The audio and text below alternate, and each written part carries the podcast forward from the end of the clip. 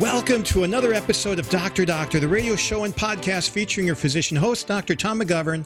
And I'm Doctor Chris Stroud, where we and our guests discuss relevant health-related topics, and we do that from an authentically Catholic perspective. Today's guest will be heard across the E W T N Global Catholic Radio Network and returning for an update on the public health aspects of COVID, especially those that uh, relate to returning to this practice of Mass. We have Doctor Paul Cieslak. Tom, sometimes our guests are so great, we just have them back over and over and over. Uh, and this is one of those cases. Doctor Paul Cieslak uh, is a master's in public health in addition to being a physician, and he's an expert in infectious disease uh, and the medical director of the Oregon Public Health Division of Communicable Disease and Immunization Programs. He's also, probably most importantly, an active member of the Catholic Medical Association. Paul, welcome back to Doctor Doctor. Well, thank you for having me, and bless you for your kind comments. We're very happy to have you back. This is, uh, you know, news that's developing by the hour, as it has been since the start of this. And and with that in mind, we interviewed you just a few weeks ago during Holy Week. What would you say have been the most really relevant and important discoveries made regarding this COVID virus in the United States since then? Well, we're over a million cases uh, confirmed in the United States at this point. And uh, of course, the case counts continued to rise, uh, and, and we're over fifty-five thousand deaths right now. Um, but it looks like uh, the disease has been peaking in, in many areas of the country, including in New York City, which has been hit the worst. So if you've been paying attention, New York City has had over one hundred sixty thousand cases and more than forty-one thousand hospitalized. Uh, so they have clearly been hit uh, much harder than most of the rest of the country. It's almost like uh, there's there's two different epidemics going on, one going on in New York City and, and one going on in the rest of the country. Yeah, we've talked about that from really every perspective with every guest we've had. But uh, we've also struggled in every episode, I think, to try to give listeners a, a sense of perspective if we think about the death rate, uh, not the death rate, but the total number of deaths. And maybe you could do that for us, because that sounds like an astronomical number. But could you maybe help us and our listeners put that number in perspective? Uh, well, you know, the C D C estimated several years ago that influenza, uh, either, you know, by directly causing death or by uh, pushing people over the edge who already had heart disease or lung disease, uh, caused an estimated twenty-three thousand deaths a year on average. So we're already over twice that amount with confirmed COVID deaths. Uh, those influenza deaths that C D C talks about are not all confirmed. They're an estimate based on uh, excess deaths while influenza is circulating. And uh, we haven't come up with an, an estimate of excess deaths since COVID is circulating. But l- let me say that that's a, that's a high death count. And uh, so this this disease is is proving to be worse than influenza, at least during this, our first year of uh, seeing it. Because the deaths we're seeing, we've seen in maybe a, mainly a five or six week period, whereas the influenza deaths span, what, six months? Yeah, the, you know, influenza season, we typically say, starts around the first of October and uh, and goes into, you know, usually March or April, so uh, maybe twenty weeks, uh, and, and right, over a much shorter period of time, we've seen all of these uh, COVID deaths. So one of the things we talk about is the need to develop herd immunity. And for this, you know, the estimates I've heard are maybe sixty percent need to have antibodies to, to develop that. So what are the latest estimates on how many people have been exposed to it? Those who know they have with symptoms and those who haven't had symptoms. Right. Well, there's estimates based on modeling, and there's estimates based on uh, on antibody testing. You know, presumably, if you have the antibodies, then uh, it means that you've been exposed and your body has mounted an immune response of some sort to it.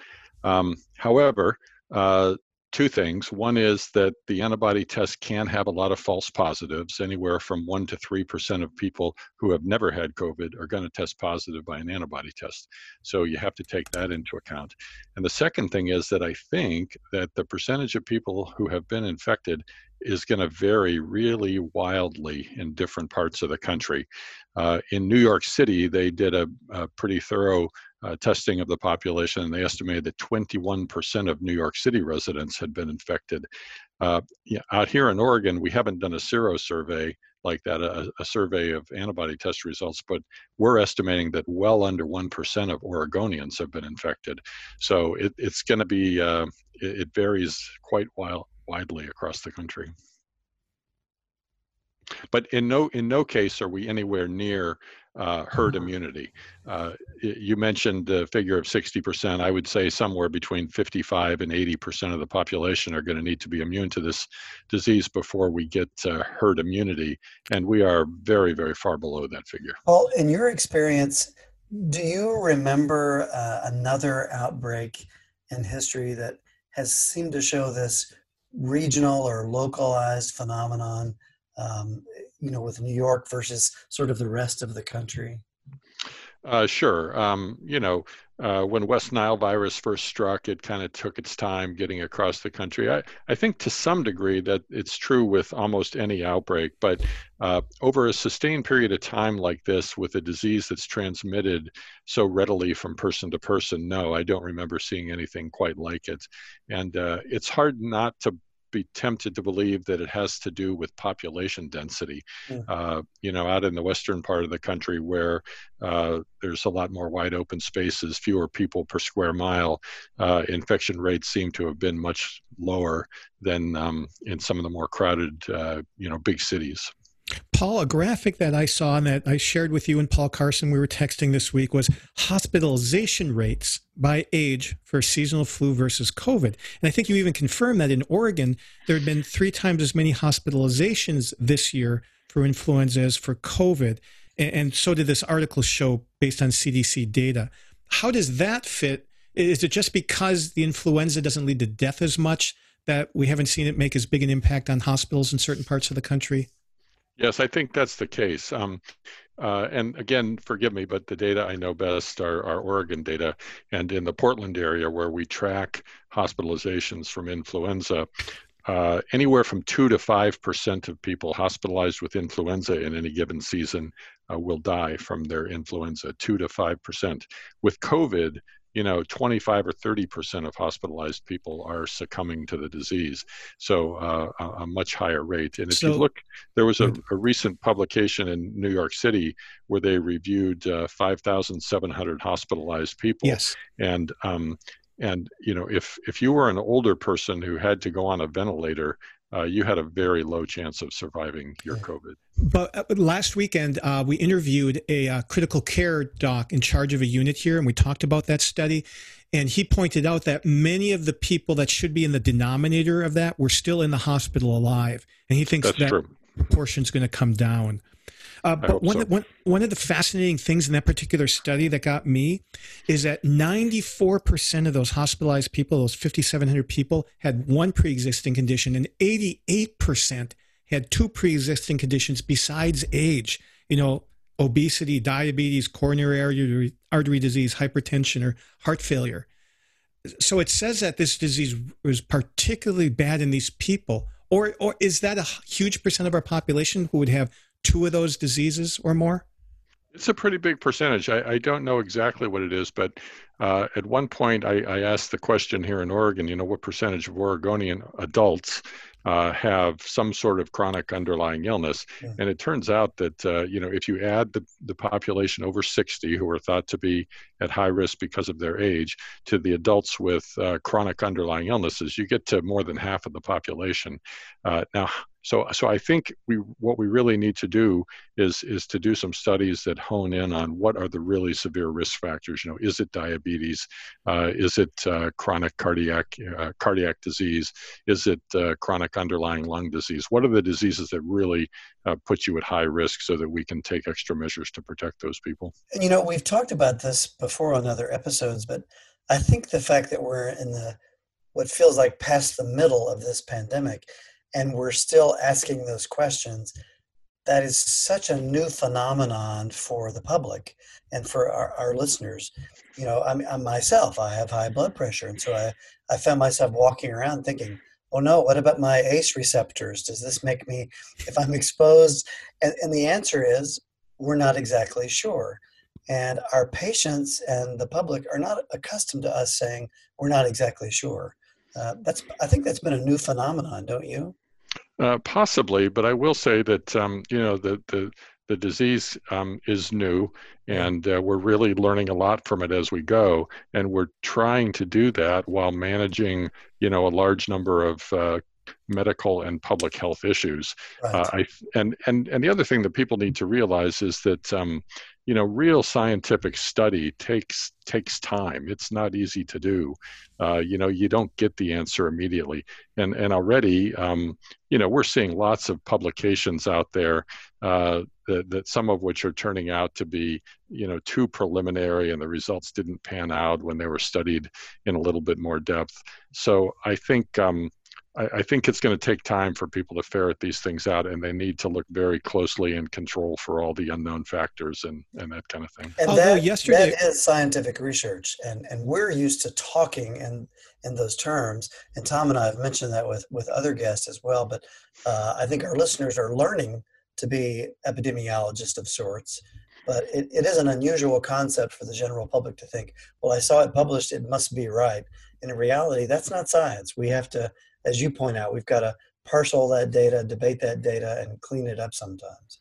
Uh, right. Although, so, speaking of studies, we did just get a brand new one out uh, yesterday, April twenty-ninth, with some exceptionally good news from the N I H, the most rigorous study to date with remdesivir, showing that that drug does uh, heal people thirty-one percent faster. They had to unblind the study because it came to statistical significance. What do you think about that, Paul? Uh, that's good news. Um, I, I still need uh, to see some more details on that study to know how good it is. Like, uh, okay, the people who recovered recovered a couple of days earlier, but did it keep people out of the intensive care unit, or did it, you know, right. keep people from dying? Those are really the things that uh, I want to know, and uh, I, I haven't seen those results yet, so I'm kind of waiting to see those. Well, as we're coming to the end of the first segment of our show, it's time for the trivia question of the week. So here we go. The first death due to COVID in the United States was reported on February twenty-ninth in the state of Washington. However, an autopsy done earlier in April of an unsolved rapid death that happened February sixth documented now the earliest death due to COVID to have taken place in another state, not in Washington. Which state was it?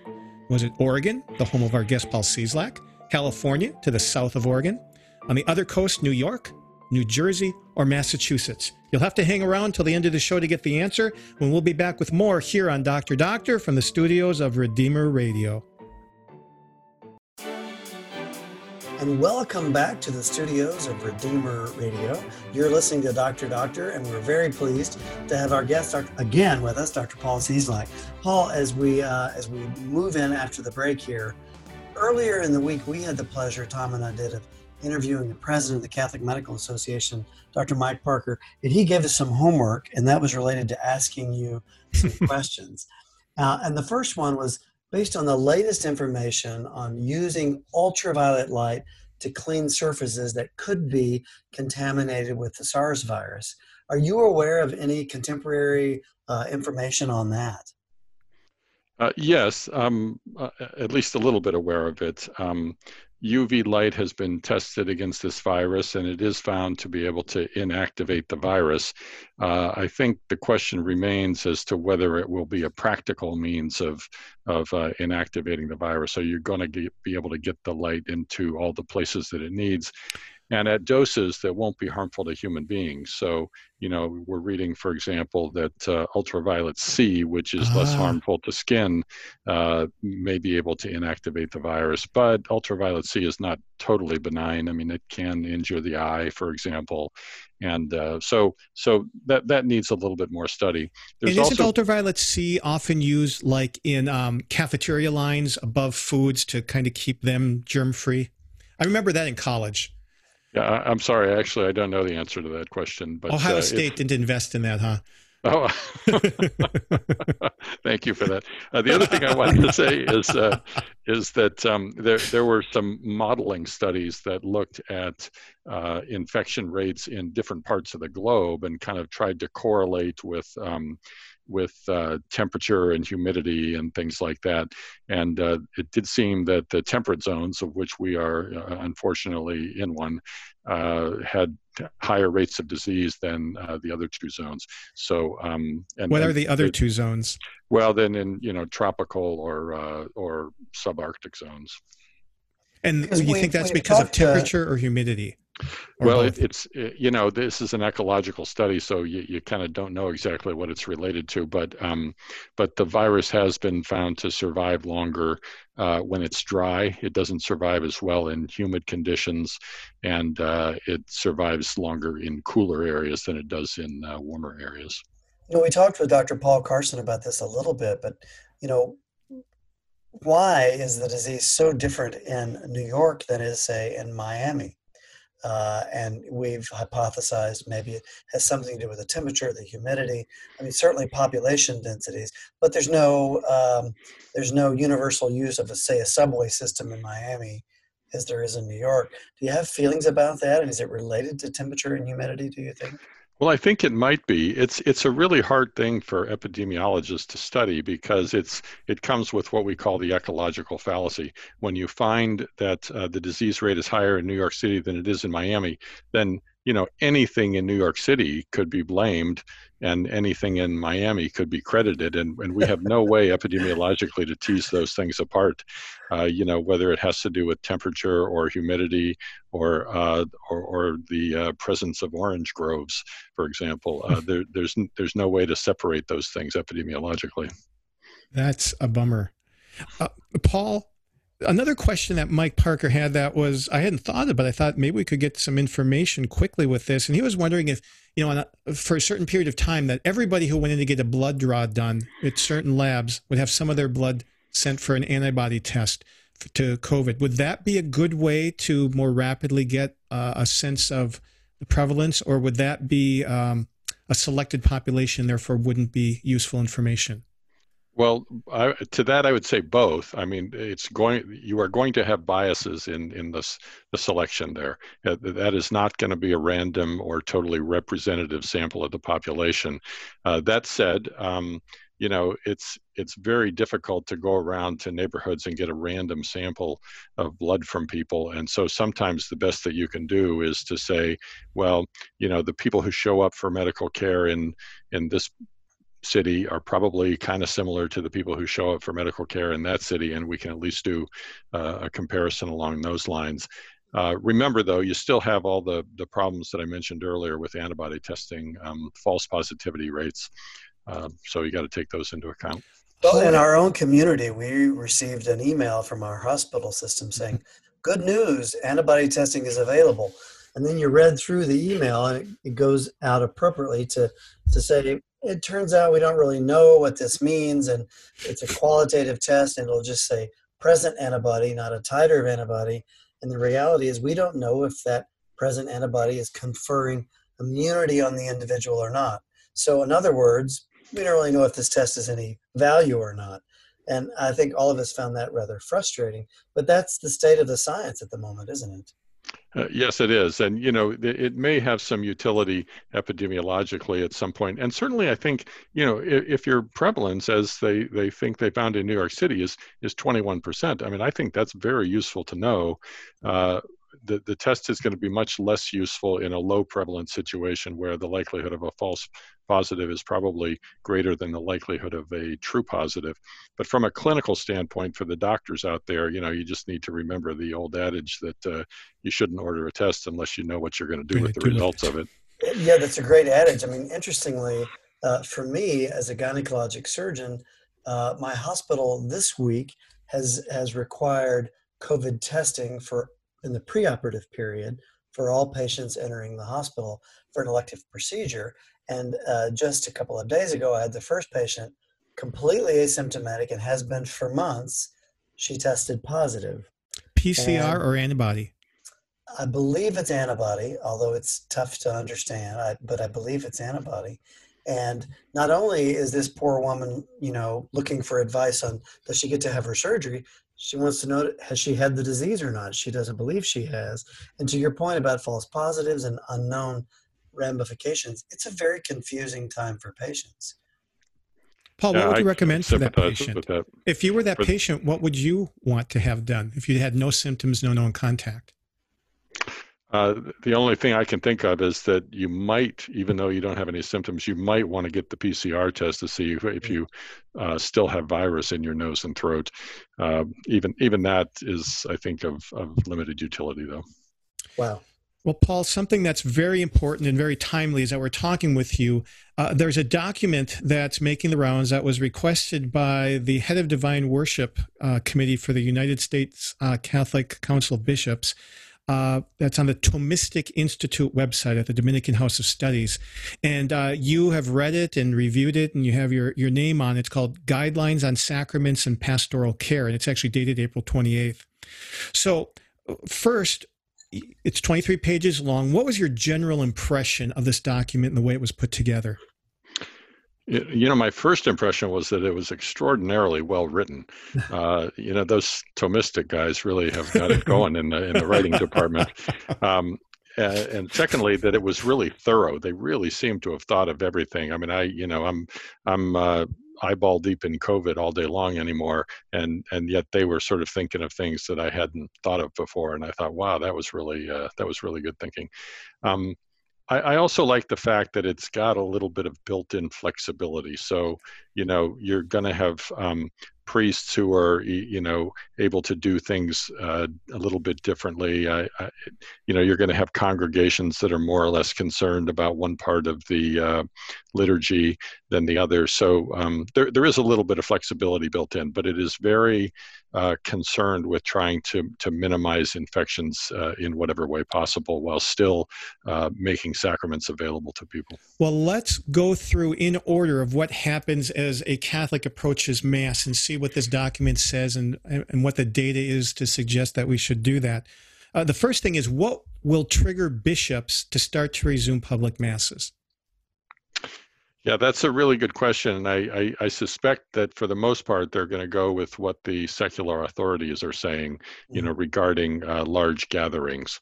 And, uh, and uh, if if they say, you know, gatherings below two hundred fifty people are are now permitted, as opposed to, you know, previous restrictions to below fifty or below ten, uh, then I suspect that they will want to start opening those things up. Uh, and they'll have to look at things like, you know, how big are the churches and how many people can they accommodate while maintaining some distance? And do I need to add some more masses in order to accommodate everybody while not crowding them together? Uh, I, I think they're going to be taking those things into account. And, you know, I think the, the faithful are going to struggle with the fact that it, it, it could very well be regionalized. I mean, so Mass oh, it in will North be. Dakota yes. is not the same as Mass at Saint Patrick's in New York. Um, and that's, that's going to be tough for the universal church to understand. I'm not sure we've had to, we've had to think that way before. I could almost envision, you know, ma- masses for the elderly and those with pre-existing conditions and, and, and school-aged masses where it's okay to pack them in. Uh, but that's going to be a very different landscape for us all. Yeah, I think so. But I think it's one that our Catholic tradition can can stand up to. Uh, you know, we have Mass celebrated at least slightly differently in different countries of the world, you know, taking into account local customs. Uh, the Church has been very good at uh, adapting uh, while maintaining, you know, the core uh, elements of, of the sacred liturgy. Well, let's move on to Tom's point as we approach Mass. Uh, what about entrances and oh, actually, and before hygiene? that, I thought of a question before that that I typed into the later, and that is, who should stay home from Mass? Ah, yeah, good question. And, and should the um, uh, the bar for staying home be lower than it generally has been in our past? Uh, lower or higher? the, the bar to stay home. In other words, oh, le- yes. should we yeah. be staying home with lesser symptoms than we in the past would have? Yeah, yes, I, I think so. Um, you know, in the time of COVID, I, I would be worried about people with any respiratory symptom. Now, the typical thing that we've been telling people is if you've got cough or fever or shortness of breath, uh, you should stay home and, and not go out.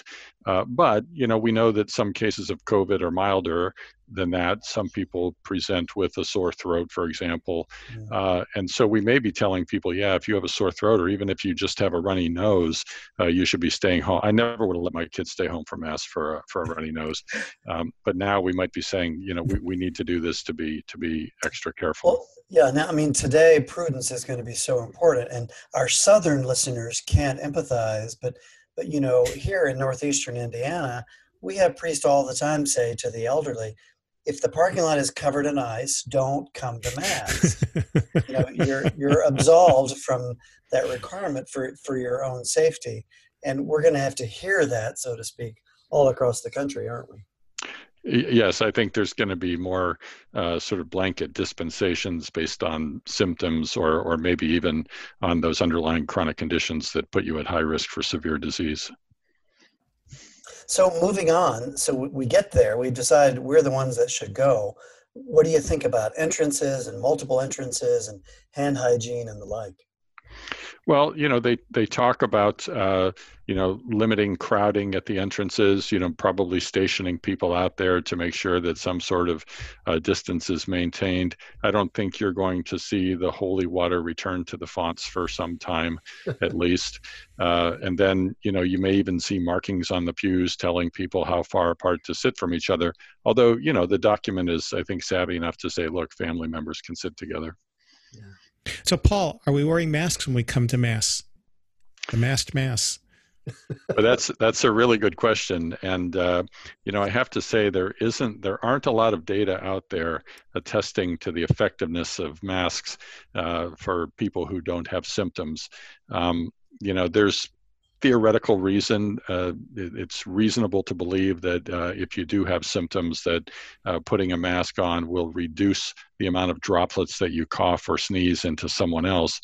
We we know that at least some cases are transmitted f- from people without symptoms, and uh, and people have speculated that maybe a mask would prevent that. I don't know that there are any good data uh, to suggest that that happened. So uh, I think there's going to be some variability in um, in mask wearing. You know what is interesting uh, that, that I've noticed really just this week is the sort of social effects of the mask on the doctor-patient relationship.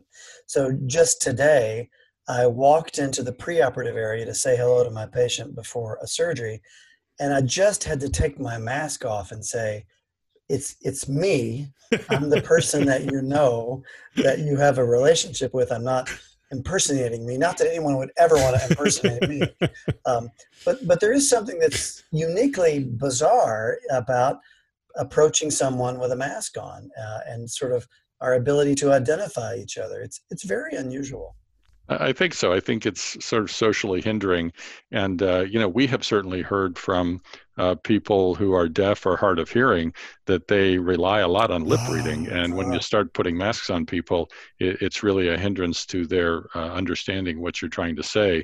I know um, there there are there is at least one company out there that's making a clear mask so that, you know, your your lips can be seen through it, but that is effective at uh, at stopping particles. So that's that. You know, maybe we'll be moving to that. I don't know. But suffice it to say, none of us are theologians, but I think we can say that our Lord and Savior can recognize us at Mass, even if we have a mask on. And on that note, we will take our halfway point break and be back with more here with Doctor Paul Cieslak on Doctor Doctor.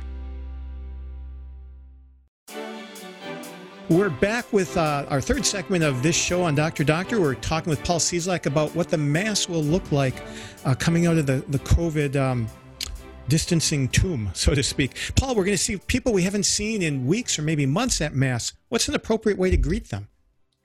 You know, I think you're still going to have to keep a little bit of distance between them. You know, you're going to have to uh, convey verbally or with facial expressions uh, your affection for these people. Uh, you know, hand, handshaking has long been thought by uh, killjoys like uh, in the infectious disease world like me uh, to have been a dangerous, um, you know, potentially uh, dangerous uh, way of greeting each other. And and I think um, this may be one of those permanent changes that comes out of COVID, is that maybe we'll we'll come up with something different than the handshake, because you really can transmit a lot of uh, respiratory diseases through that method. Do you have a favorite substitute? Uh, you know, one that doesn't involve touching, I guess, is, is what we're going to have to go to. And no, it's not my favorite exactly, but uh, but I, I can't think of anything better. So, I mean, do you like a head bow, a full bow, you know, the namaste thing? Oh, yeah. Uh, yeah, I, I, I very much like all of those. I think uh, the namaste thing is would be my favorite. You know, it's interesting. Uh, Tom and I both have large families with lots of little kids. And many times I've threatened my children with their life if they didn't sing out vigorously. And I've said, I need to hear you singing for it to count. But as we think about some of the uh, some of the data with choir and infection rates, I, I wonder what singing at Mass will be like when we open Mass again. Well, right. There was that one horrendous example of a, of a choir uh, singing and a lot of disease transmission ensuing from it. And it's, you know, biologically plausible. I mean, you can see how with vigorous singing, you know, you're going to be expelling a lot of things um, from your mouth as you go. So I fear that as well. I, I do like very much to sing. I, I, I sing louder than uh, my voice has any right to do. Um, but, it, you know, I, it's, it's one of those ways in which I really uh, enjoy and feel praising the Lord. Um, but uh, I, I certainly think that um, we're going to have to rethink choirs where you put a whole bunch of people together and encourage them to belt it out. Uh, and, and maybe even, uh, you know, singing in the pews. I mean, I hope we don't have to do away with it entirely, but um, you know, and, and maybe maybe the distancing that we put between people in the pews will uh, will take care of that particular So you're issue. Not concerned about, you know, calmer singing at this point being a, a significant risk for spreading disease? I, I guess I'm not. Um, you know, the louder that you're speaking, it, it means that you're uh, more forcibly expelling air mm-hmm. through your vocal cords. And so I think, you know, the, the softer you sing, probably uh, the less likely you are to do that, or at least uh, the less distance you're likely to propel any droplet. Now, that's when you probably, walk into... that, that's probably good news for the people that sit next to me at Mass. Uh, I sing more softly. All right, Chris Stroud. Now, now, now Paul, are our priests going to be masked? Are priests going to be masked? That is a great question. Um, you know, the document goes into this, and they talk about uh, how it, it can possibly detract from the signification of uh, different things that the priest is doing in the mass. In the mass, and um, so I, I I hope not. I mean, some of this is going to be up to the local ordinary, right? But uh, but but I hope in general that uh, we don't have to have all the priests wearing masks. Um, and and and questions will arise about the consecration of the uh, of the. of the hosts, especially because I don't think we're going back to uh, communion in the cup anytime soon. Um, but, uh, you know, could the priest potentially uh, contaminate the the, uh, the sacred body of our Lord? Um, and I, I I think that can be done safely, um, but uh, but I think there's going to be some hesitation on the part of some priests. And they've talked about putting the hosts kind of off to the side on the altar. Even the possibility of uh, consecrating them inside a ciborium with a cover is another thing, but we'll leave that to the, the liturgists. A, a question that um, precedes maybe some of these is, will pews be roped off so that you can only use every other one or every third? What do you think is the best answer there, Paul? Uh, I, I think short term, yes, we're going to have to, you know, maintain uh, some distance between people, and that's going to be one way in which we do it. Um, sorry. And so, would you use every other or every third? Would you use the six feet thing and just get a tape measure between centers of pews? Yeah, I, I would aim for six feet. In, in my church, I think that would mean every third. Not every other, every third. I think so. Mm-hmm. Okay, and and then. Uh, you mentioned it briefly before, but if you come to church in the same vehicle or if you live in the same household, there's really no reason to keep the six-foot spacing for those in the group. Right. I mean, you're you're exposing each other all the time, and you know whatever I have, my wife has, and vice versa. Uh, so I don't see any uh, point in uh, separating us during the during the Mass. It's really trying to maintain some distance from all the people that I don't have regular contact with. Well, Tom, let's move to what may be possibly the most controversial Mass-related topic, and that is receiving the sacrament uh, in the hands, in the gloved hand, uh, or on the tongue. What, yes. Where, where are we there, and what are, what are our well, thoughts there? And, and this is good because just before, two hours before we recorded this, a liturgist for our diocese sent an email with these questions. I said, we're going to ask Paul Cieslak because he loves this document from the Thomistic Institute. And he said liturgists around the country really like this document for being balanced. But he said that a couple priests have expressed grave concerns over distribution on the tongue. He said, apparently the World Health Organization advised against it, but I looked on the internet, I could find nothing saying that. And he himself receives communion on the tongue, uh, and he knows that how many extraordinary ministers have poor technique and frequently make hand-to-mouth contact. And we also know that saliva can contain SARS. So what do you recommend to these liturgists and bishops who are trying to set their criteria?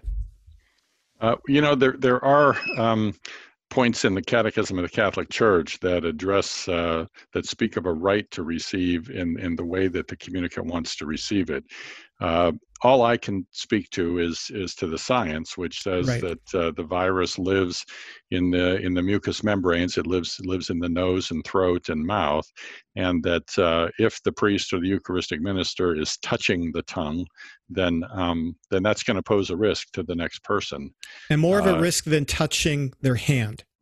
I think so. I think so because, you know, the mouth and the nose and the throat are, are where the virus normally lives. Whereas, you know, although your hand can certainly become incidentally contaminated if you were to, you know, bring your hand to your mouth, as many, many people do very frequently, uh, it's not sort of the, the main place where the virus lives and replicates.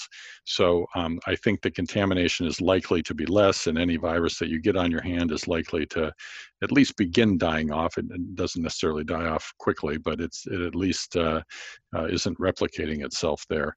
So I, I think the hand is probably uh, going to have less virus on it than than your tongue will, and uh, and and the risk is going to be if if the minister touches the tongue. So. Uh, You know, if, if that doesn't happen, then I don't think there's much risk of transmitting it. But if it does, then I think there is. And this is a tricky intersection between sort of uh, science, theology, and I guess maybe politics, because I think it's it's fair to acknowledge that pre-pandemic, there were those who were suggesting that, um, you know, in certain parishes, people who wanted to receive on the tongue were being denied that or somehow ostracized that. I think that's a legitimate discussion, but that's been greatly complicated by this pandemic. And what we're talking about is the science of viral transmission by salivary droplets.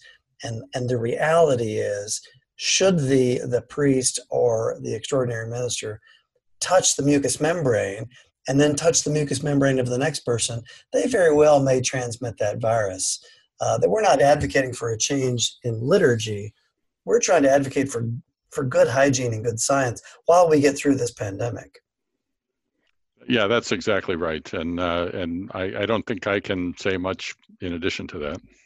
So, and then the sign of peace would be similar to probably greeting people. What about having altar servers? Uh, you know, it might be prudent not to uh, not to bring more people up there into the sanctuary. Uh, you know, priests are perfectly capable of uh, of carrying out the the mass without altar servers, and um, and the altar servers tend to be in uh, close proximity to each other and to the priest, and uh, and we may you know we may want to just reduce the traffic up there in the sanctuary. And one thing this document goes through are the options of having. Uh, the Eucharist distributed within Mass or after, because they say it might be safer for the priest to have a mask on when he's distributing the Eucharist and to do that after Mass for people who want to receive. But if, as if I understood the document right, they would not be wearing gloves to distribute the Eucharist, correct? That's right. They don't. So uh, the the guidelines, I believe, have an option for distributing communion either within Mass or after the Mass, so that the priest could um, consecrate Uh, the Blessed Sacrament uh, on the altar during the Mass, and they could basically complete the Mass, and then communicants could be invited to receive afterwards, when the priest would, uh, would uh, I believe, take the chasuble off and um, and uh, perform hand hygiene using, you know, an alcohol-based hand sanitizer, and then uh, distribute with uh, with his bare hands. The priest, as I understand it, should not be distributing with gloved hands. And do you think that if a priest accidentally touches somebody's hand, they should turn right back to the hand sanitizer, use that before continuing distribution? You know, I think the risk is likely to be very, very low. Uh, you know, it, it may be a prudent thing for priests to do just to um, allay the concerns of uh, of the subsequent communicant, but but I think that risk is likely to be very what low. What about priests who have multiple comorbidities, pre-existing conditions? Do you think it's wise for them to then let their extraordinary ministers do it to reduce their own risk of receiving SARS CoV two? It may be, um, uh, you know, hopefully when, when the communicants are coming up, they're not, uh, you know, coughing or, um, or, or, or staying at close contact for any length of time. So again, I, I, I don't think the risk is huge to, to that priest. Uh, and, and as you know, we have a lot of uh, elderly priests who, who, who might be concerned about this. Uh, I, I don't think the risk is huge if the uh, parishioners, the communicants, have um, observed the admonition not to come to church if they have symptoms like that. And, and that's an important point, I think, to drive home to our listeners, in that um, it, it, it's so necessary to, to be thinking of those around you more than yourself. So we've got to find a way, those, uh, those of us who've been starved from the sacrament now for many weeks, to say, as badly as I want to go to Mass, because of my responsibility to take care of those around me, not the least of which may be my priest, I'm going to stay home because, because I think I pose a risk to them. That's not necessarily an intuitive way for parishioners to think, but yet in these early phases of reopening, we just have to think that way. There's just no alternative. That's right. Let's talk about another sacrament, um, the sacrament of confession. What recommendations would you have for doing that safely? Okay, so, um, you know, first of all, you'd think about the, the, the line to the confessional. So we're going to want to maintain some distance uh, between people who are waiting in line. Uh, I think the screen uh, between a priest and a, and a, conf- uh, a penitent is, is going to be sufficient protection for both of them, uh, you know, if you're, if you're kneeling in front of the screen. Um, and then the only other thing to be concerned about is, uh, you know, do you need to wipe down things with maybe, uh, you know, a sanitizer uh, between usage, you know, the uh, the prieu that you're kneeling on, uh, or or the handle to the door uh, right. to the confessional. Uh, so some steps might be taken in that direction to um, to, to make sure that people are uh, cleaning, you know, before and after they go in. Paul, as we start to engage, you know, more socially and economically, what should be realistic expectations for the level of cases that we should allow? Because, I mean, getting to zero is not realistic. So what what's the, the happy medium? That is a really tough question, and uh, I don't have the answer to it, and I don't know that anybody does. I think we're eventually going to have to find out. We are hopeful that having suppressed transmission through all the social distancing measures up till now, uh, and with a lot of extra effort on the part of public health to do contact tracing, to isolate and uh, isolate in- infected people and to quarantine exposed people, uh, that we can let the rest of society go on without completely overwhelming the medical system with cases. Uh, failing that, I think, um, you know, it's it's conceivable that we'd move to a strategy more like Sweden's, where we uh, Uh, give the virus a little more free rein, but uh, do everything we can to protect the most vulnerable, mm-hmm. you know, which means, um, you know, even uh, cutting them off from uh, anybody who might infect them with even more uh, stringent means. Uh, well, I had, a, I had a patient ask me this question. Why is influenza seasonal, and this virus, from what we from what we're being told, may push through the summer into the fall, into the winter again? Well, first of all, we we don't know that it will, right? I mean, time will tell. Uh, but viruses behave very differently. I mean, even in even in viruses of the same family, I'm thinking of parainfluenza virus. You know, there's parainfluenza one, two, and three. Uh, this is not influenza. This is parainfluenza. and and you know, one of them is kind of year round, and the other two are quite seasonal. Uh, so I don't I don't think we understand all of that. I think uh, I think a lot of it may have to do with humidity. Uh, believe it or not, it tends to be drier in the winter months, and, and that may be because we're indoors and the heat is on. Um, but they, they survive better in uh, in in winter months than they do in summer months. So uh, So I, I don't I don't think we fully know why influenza is seasonal, to be honest with you, and and I don't think we know whether uh, COVID nineteen will be. Paul, what are the most important lessons you have personally learned as a public health physician who is also a Catholic in the last six months, or six weeks, I should say? Wow, that's a great question. Um, uh, I, I think that. Uh, You know, as I said, I've been up to my eyeballs in COVID, and uh, and it's been a really, really long slog. And uh, one of the things I've got that I think some people don't have is is uh, trust in the Lord, and and knowing that uh, you know he, he's gonna he's gonna make things work out for the best for those who love Him. Uh, and so I'm I'm banking a lot on that. Uh, also, I can pray, you know, that. that this thing goes away and that the Lord will will spare us. You know, I guess I'm reminded of uh, when King David went and fasted and prayed that the plague would leave, would leave, and uh, and the Lord answered the prayer. So that's where I am on this. Paul, we're going to take a break right now before our last segment here and wrap it up with the three of us here on Doctor Doctor.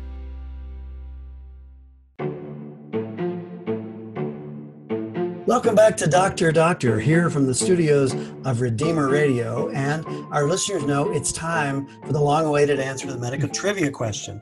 So the first death due to COVID in the U S was reported back in February, on February twenty-ninth, and it was in the state of Washington. But news now tells us that there was actually an earlier case on February sixth, and the question is, in what state was that case? Was it Oregon, California, New York, New Jersey, or Massachusetts? And it turns out that it was in a county that's been in the news because they've done a, a good uh, sero survey, and that's in Santa Clara County, California. A fifty-seven-year-old healthy woman was at work she, or at home, but working from home, communicating with people a few hours earlier, and later in the day, her daughter found her dead. And they didn't know what the cause of death, but for some reason, they went back in early April and did an autopsy six weeks after the death, or two months after the death, and found out that she had SARS-CoV two in her system. So apparently uh, it had been circulating in some parts of California far earlier than we thought. And so, Paul, what is the importance of discovering this transmission earlier than we knew what was going on, maybe in Washington State? Well, it you know it bespeaks how long the virus has been present in the United States, and probably informs to some degree uh, the amount of transmission that was going on without us being aware of it. Uh, at this point, uh, you know it's kind of too late to do anything about that, but um, but but it'll be interesting uh, historically.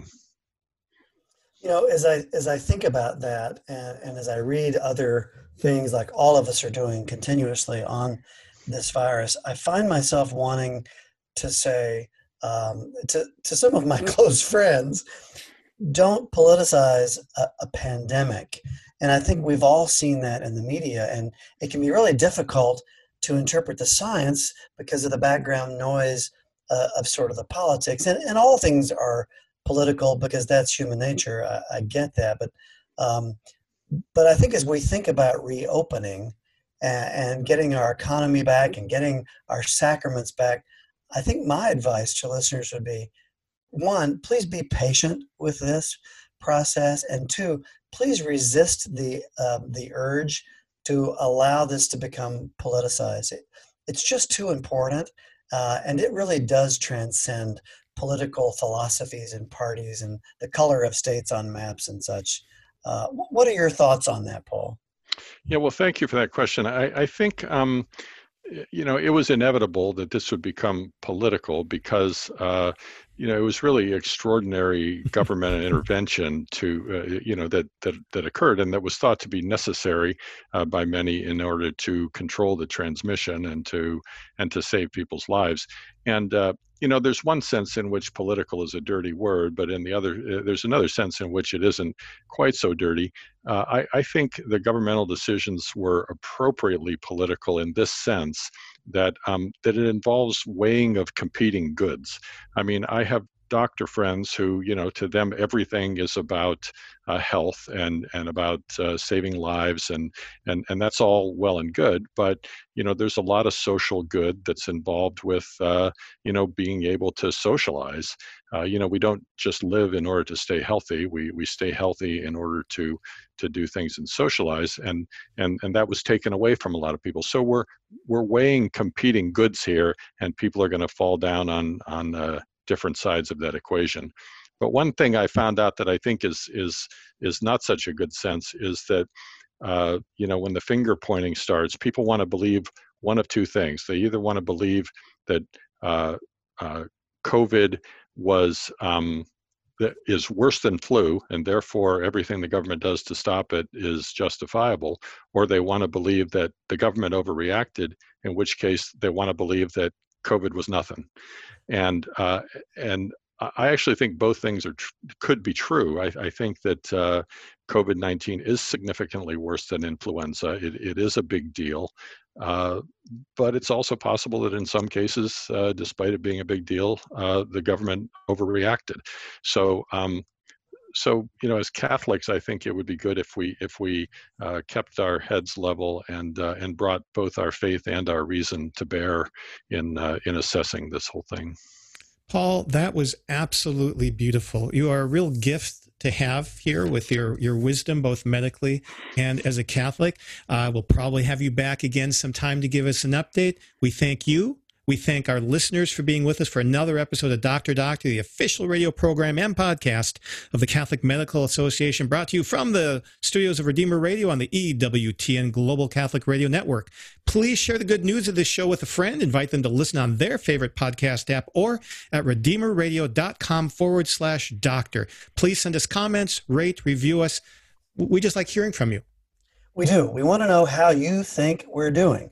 Uh, so let us know. Let us know how this news has uh, affected you positively uh, or negatively. So be sure to tune in next week for your appointment with Doctor Doctor. This is Doctor Tom McGovern. And I'm Doctor Chris Stroud. And for now, we're signing off until your next dose of Doctor Doctor. Doctor Doctor is the official radio program of the Catholic Medical Association, whose members are dedicated to upholding the principles of the Catholic faith in the science and practice of medicine. The views expressed on Doctor Doctor do not necessarily represent those of your co-hosts or the Catholic Medical Association. Find our past episodes and keep up with the latest from Doctor Doctor by subscribing in your favorite podcast app and following us on Facebook. Get links to follow and subscribe or submit a question for our doctors by texting the word doctor to the Holy Cross College text line at two six zero, four three six, nine five nine eight or visit redeemerradio.com slash doctor. Abortion. Pornography. Embryonic stem cell research. Corporate contributions to Planned Parenthood. Do you invest in companies that are engaged in these practices? The Ave Maria Mutual Funds do not, and their investment portfolios reflect that. Ave Maria Mutual Funds are managed to conform to pro-life and pro-family values. Long-term investors can invest in the no-load Ave Maria Mutual Funds. You can learn more about the Ave Maria Mutual Funds today at eight six six Ave Maria or visit ave maria funds dot com.